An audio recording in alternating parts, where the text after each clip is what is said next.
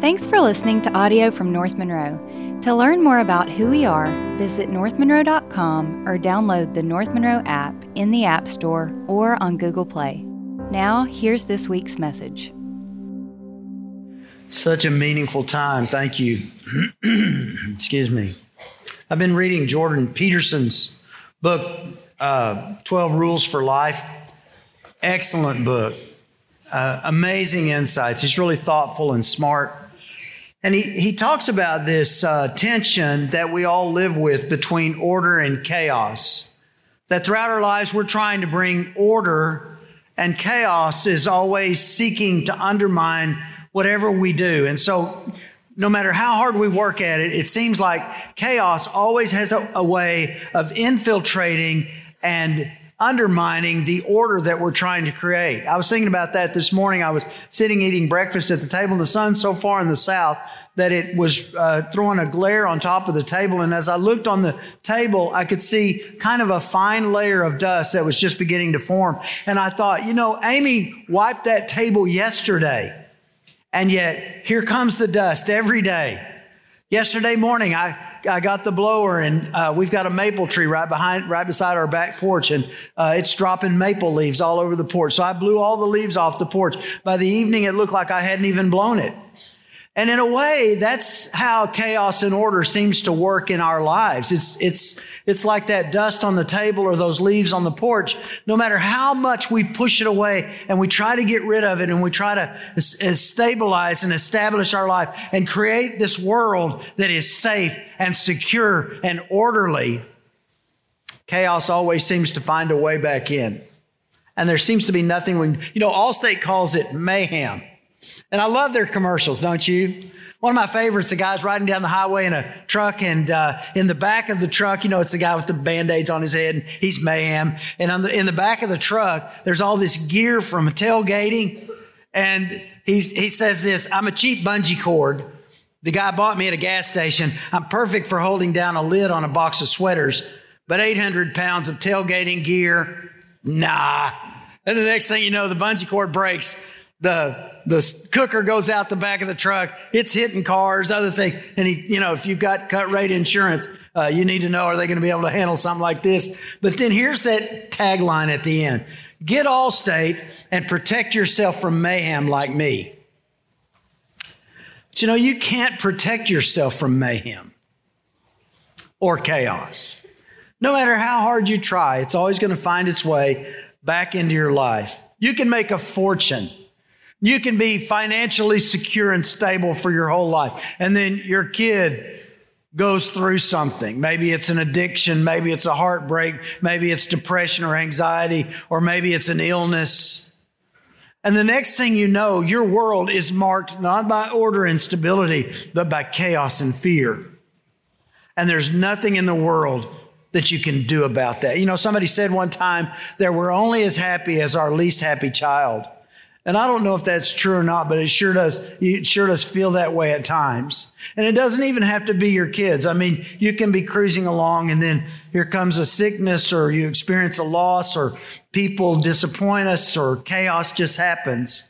You know, as parents, we try to protect our kids from chaos, but we can't do it. You know, the older generation seem to understand that because their world was so chaotic that they just came to embrace and realize I'm going to live in chaos and I can't protect my children from the chaos that's going to be around me. So I need to prepare them for it. But our modern generation has lived mm, maybe an easier life, certainly a more stable existence than my parents did or, or my parents' parents.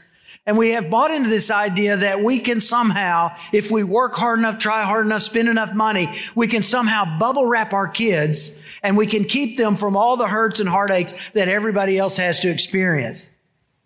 But what happens when you start to pop the bubble wrap and they're totally unprepared for the chaos that's coming their way? Listen to Jordan Peterson's insight. He said, even if it were possible to permanently banish everything threatening, everything dangerous, and therefore everything challenging and interesting, that would mean only that another danger would emerge that of permanent human infantilism and absolute uselessness.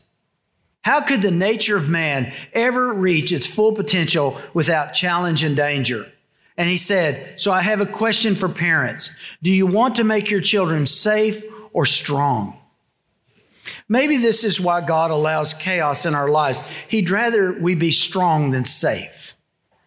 See, here's, here's an insight God doesn't seem nearly as concerned with keeping us safe as he does in making us strong. And I read the scripture and I think it's borne out in a variety of places, not the least of which is James chapter 1, where it says, Consider it all joy, my brethren, when you encounter various trials. Consider it joy when you encounter various trials, knowing that the testing of your faith produces endurance. And let endurance have its perfect result, that you might be perfect and complete, lacking nothing. God would rather you be strong than safe. And so, as a consequence of that, we often walk in chaos. And my life will always live with some degree of chaos. And that's true even when I'm following God. And listen to me on this it's true even when I'm led by the Spirit. I think the wise men are a, are a great example of that. Let's take our Bibles, let's go to Matthew chapter 2 and look at the wise men this morning because they're a case in point. They were led by the Spirit. You're like, no, no, no. They were led by a star. Well, make no mistake. They were led by the star because they were led by the Spirit. It was God's purpose and plan for these men. We always say three. We don't know how many there were. You know, it could have been 20. They had three gifts. Uh, that these men would show up and, and somehow participate in the birth of Jesus. And so it says this Now, after Jesus was born in Bethlehem of Judea in the days of Herod the king, Magi from the east arrived in Jerusalem, saying, Where is he who's been born king of the Jews? For we saw his star in the east and have come to worship him. That word magi is, of course, a form of the word magician. And so when you think about it, you think, man, this is really nuts. Why, why would God allow a band of magicians to show up at the birth of Jesus. I mean, why did he do this? Now, look, don't let the Magi thing throw you off track, okay?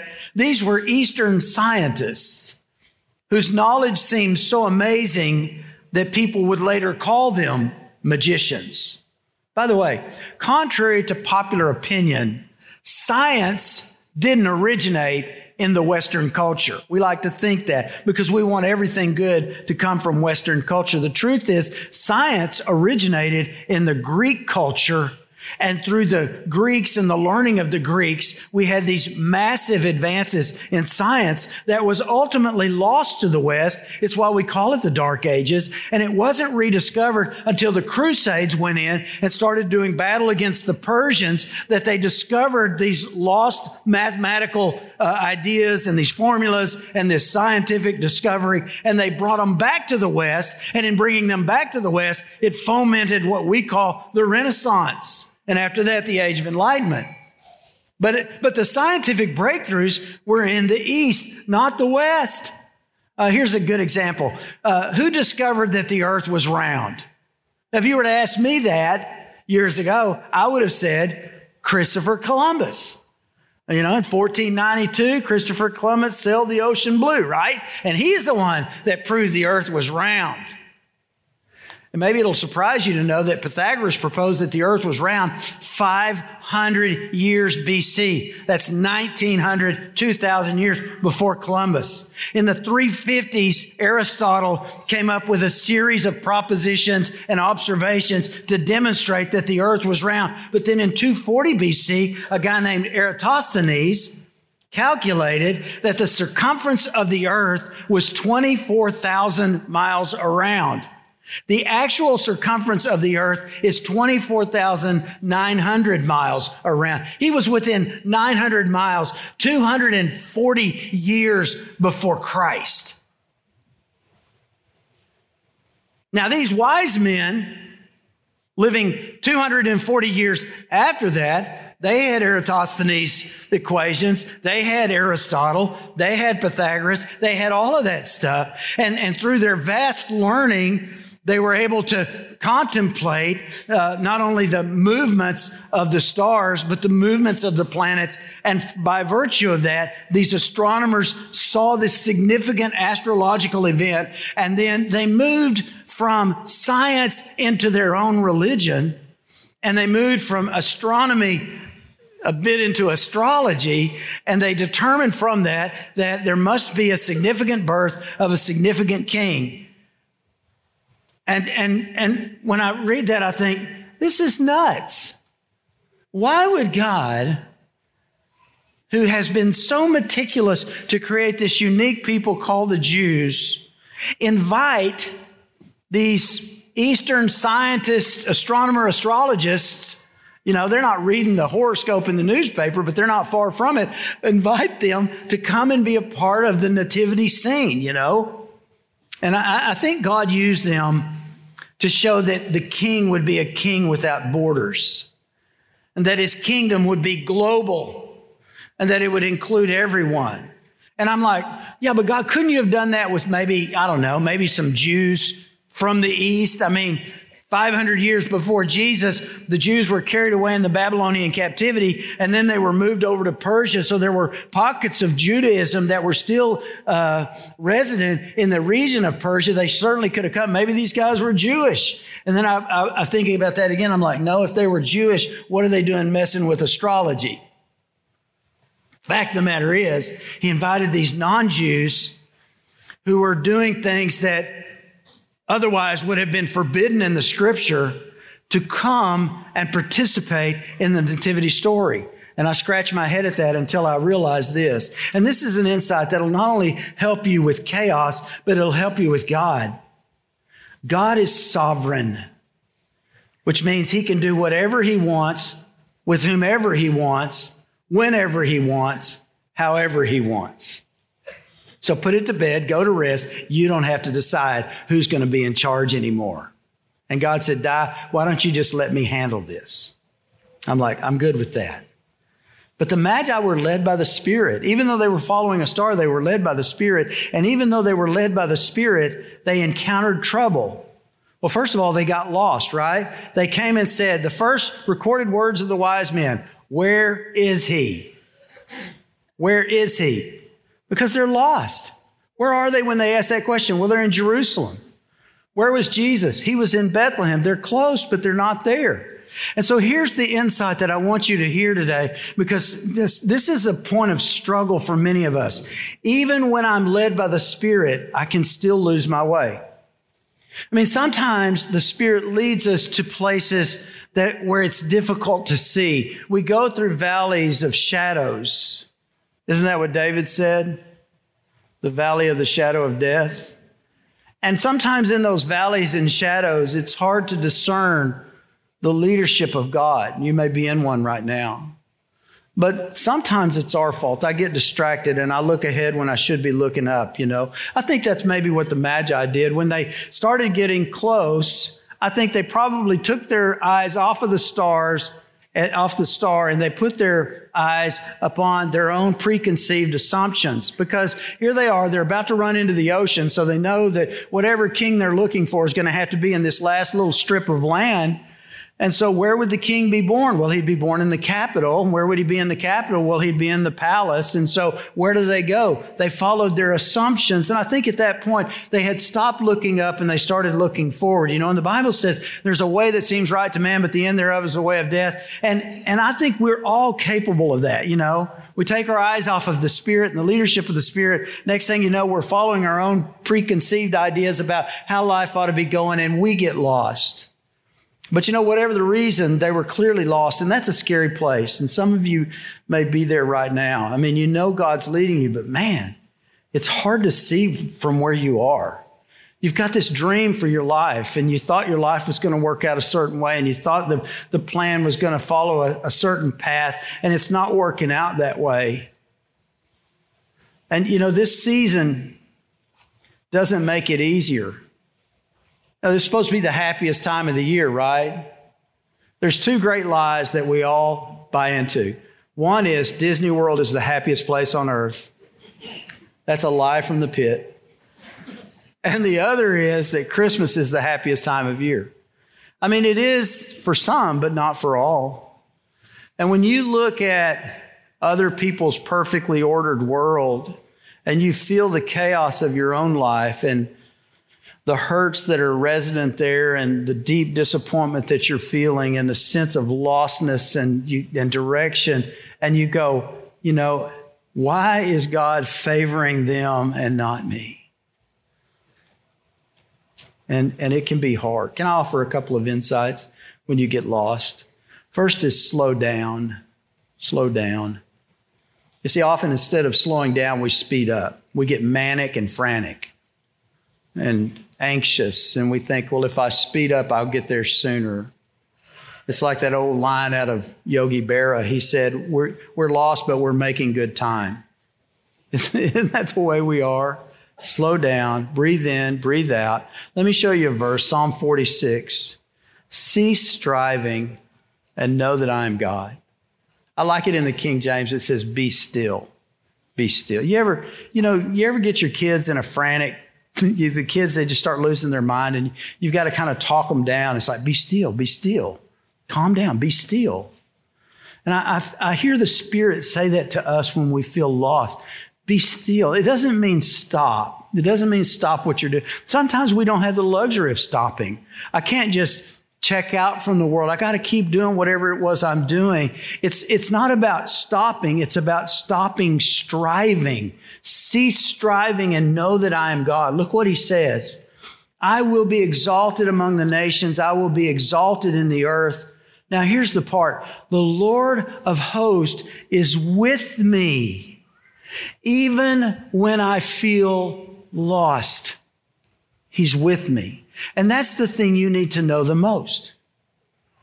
You, even when you're led by the Spirit, you can feel lost, and you need to know the Lord is with me. And so to get there, you've got to stop striving. The God of Jacob is our stronghold, and trust and know, and then ask for help. You know, those magi did the hardest thing a man can possibly do. They stopped and asked directions. That, that goes against the whole man code. Because you see, we're never lost, right? We're just a little confused. And the idea is if we keep driving, everything's going to clear up. When in truth, if we keep driving, we're just going to get more lost. And so they stopped to ask directions. Where is he who's been born king of the Jews? And there's a second insight here that I think may help. Even when I'm led by the Spirit, I still need help. Even when I'm led by the Spirit, I, I still get lost. And even when I'm led by the Spirit, I still need help. The Magi needed help. Verse 4 gathering together all the chief priests and scribes of the people, inquired of them where the Messiah was to be born. And they said to him, In Bethlehem of Judea, for this is what has been written by the prophet. And you, Bethlehem, land of Judea, are by no means, land of Judah, are by no means least among the, the leaders of Judah. For out of you shall come forth a ruler who will shepherd my people Israel. Now, that's information these guys never had. I mean, there were brilliant scientists and astronomers, but they didn't have access to the scripture. They, need, they needed some priests, they needed some scribes, they needed somebody with biblical knowledge to open the word to them and to give them some knowledge that they didn't have.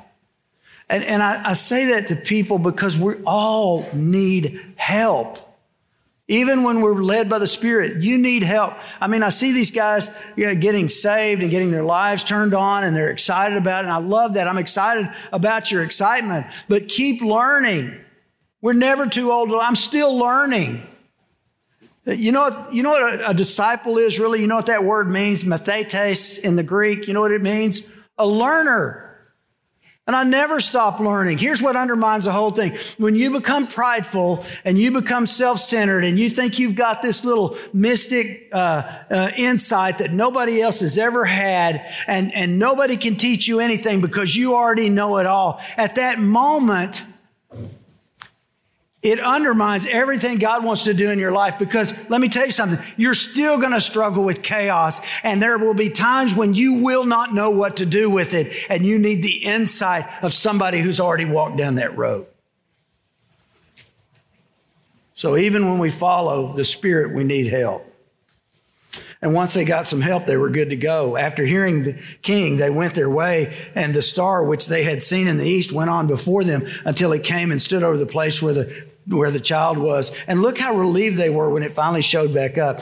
Uh, verse 10 When they saw the star, they rejoiced exceedingly with great joy. It was like they had lost their way. They couldn't see the star anymore. I don't know, maybe there were clouds or something, but they finally saw it again. And man, it just lit them up.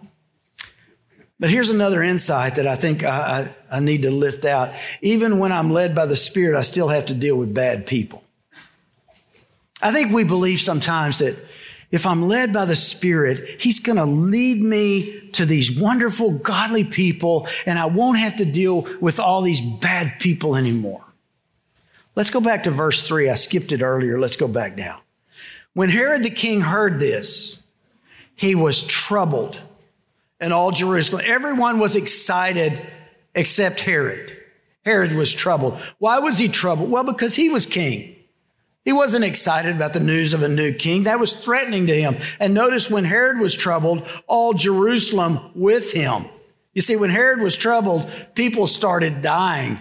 I, brought this little acrostic and threw it up for you. This is Herod's family tree. Let me show you something about it. Uh, you can see Herod in the blue. Herod married originally Doris, and uh, then his sister Salome married uh, uh, Castabar, and Herod got mad at his brother in law. He killed him. So Herod fell in love with this beautiful girl named Mariamne, who really was the love of his life.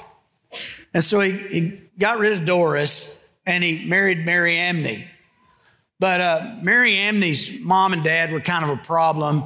He was having trouble with the in laws. I don't know, maybe something happened at Thanksgiving. You know, that stuff can happen. Somebody said something, Herod got mad, he killed his in laws. I know some of you have thought about that. Herod did it. Killed his father in law, killed his mother in law. And then somebody accused his wife, and she was 25 years old. Herod had no, no reason, couldn't think of a reason not to kill her, so he went ahead and killed Mary Mariamne. It broke his heart, you know. I hated I had to kill my wife. Can you see him coming home today, talking to the guys down at the local bar? I had to kill my wife today. It was sad. I loved her. And then he thought his two boys were uh, plotting against him, so he killed his two sons. You know, Caesar said of Herod, I'd rather be Herod's pig than his son. because Herod tends to kill his sons. Of course, he's Jewish, so he's not supposed to have pigs. So his pigs have a longer lifespan than his sons. Uh, you know, Herod had 14 kids by 10 different wives, and he killed three of his own sons.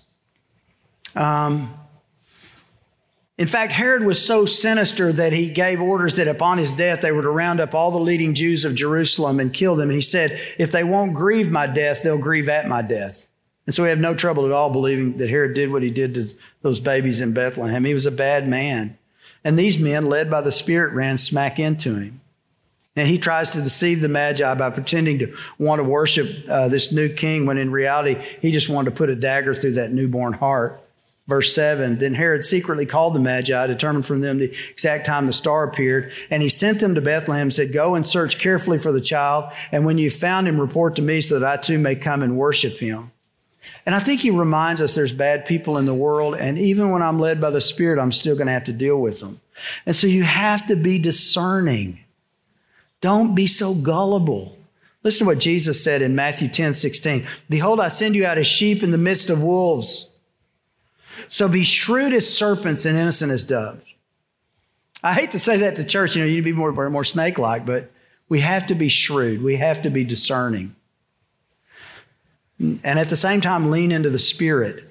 Verse 12, and having been warned by God in a dream not to return to Herod, the Magi left for their own country by another way. And I think it's interesting. The same Spirit that led the Magi to Jesus led them from Herod.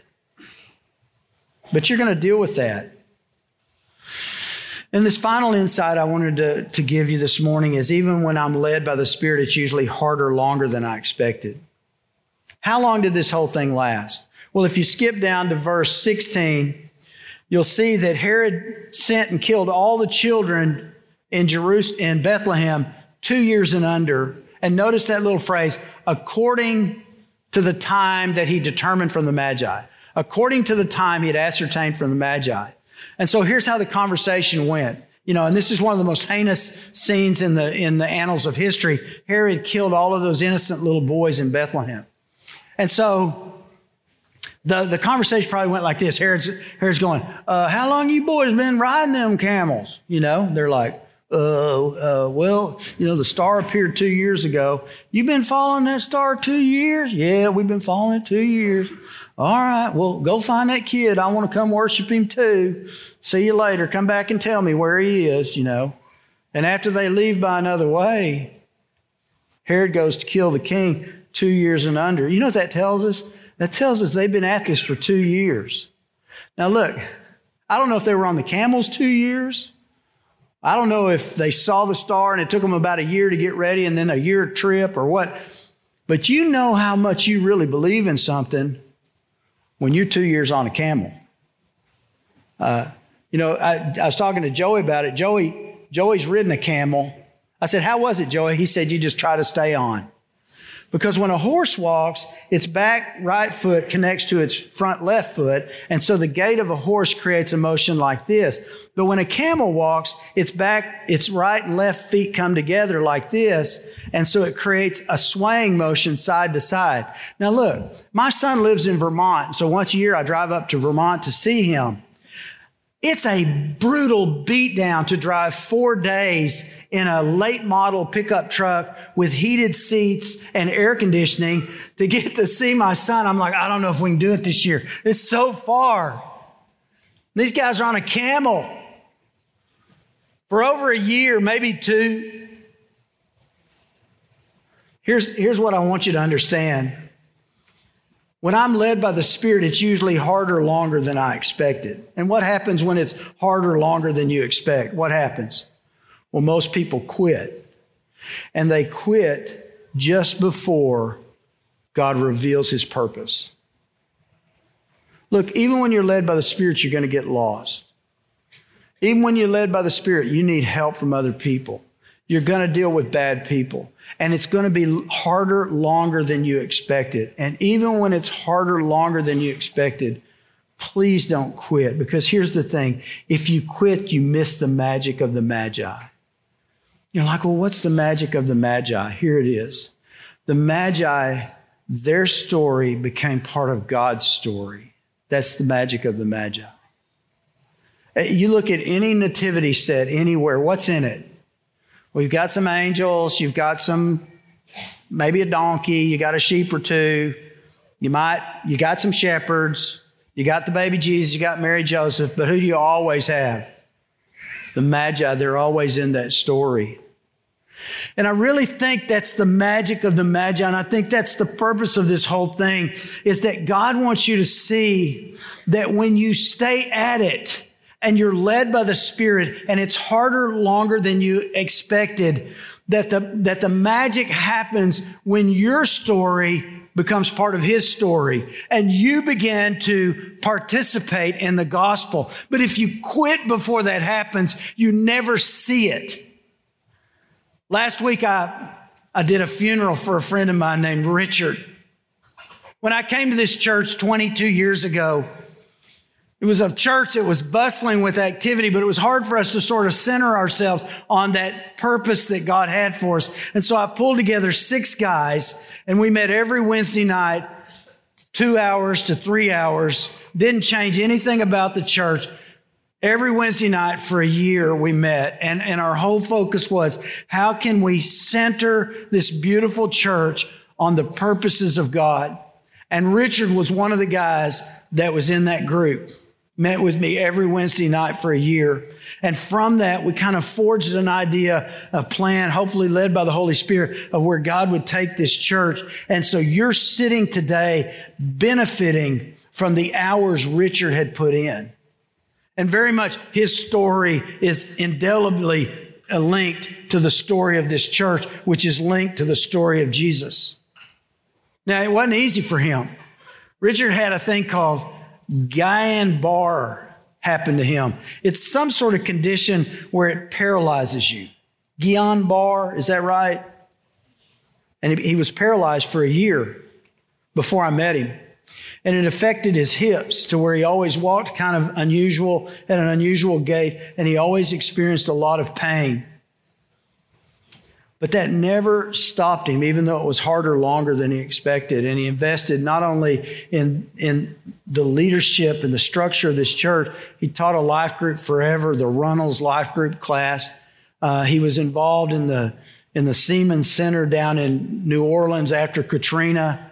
Uh, and he was very involved here at Ray of Hope. And you know, when I'm preaching his funeral, the passage of scripture that came to mind was Revelation 14 13. And I heard a voice from heaven saying, Write, blessed are the dead who die in the Lord from now on. Yes, says the Spirit, so that they may rest from their labors, for their deeds follow with them. And I thought, that's a beautiful way of saying, my story becomes part of his story. And that only happens when I'm led by the Spirit and I don't quit. And I want you to hear that word of encouragement because God's got a reason for you on this planet. And He's got a purpose for your life. And you may be going, you know, I feel lost. Well, sometimes we get lost when we follow the Spirit.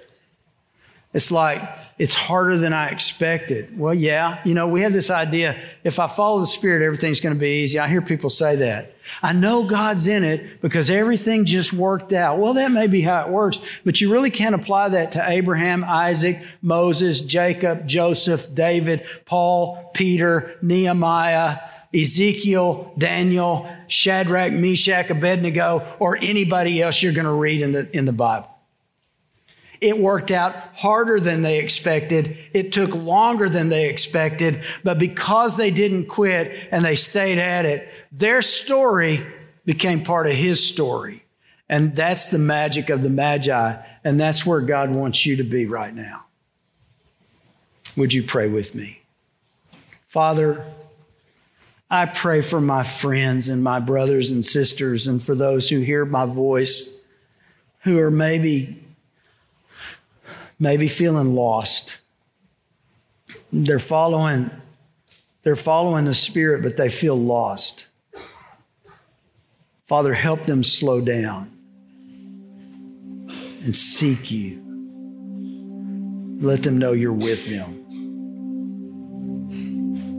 Father, help us to be humble enough to ask for help. Help us to be discerning of bad people in our lives and not to be uh, abused or used by them, to lean into the Spirit. And Father, whatever we do, when it's harder, longer than we expected, Father, don't let them quit until they see the magic of the Magi in their life. Thank you for letting us participate in your story. Thank you for making our lives count for you. In Jesus' name, amen. Our hope is that this message has encouraged you to seek Christ in your own life and make him known wherever you are. If you enjoyed the podcast, please subscribe on Spotify and Apple Podcast and share it with a friend. Thanks for listening. We'll be back next week.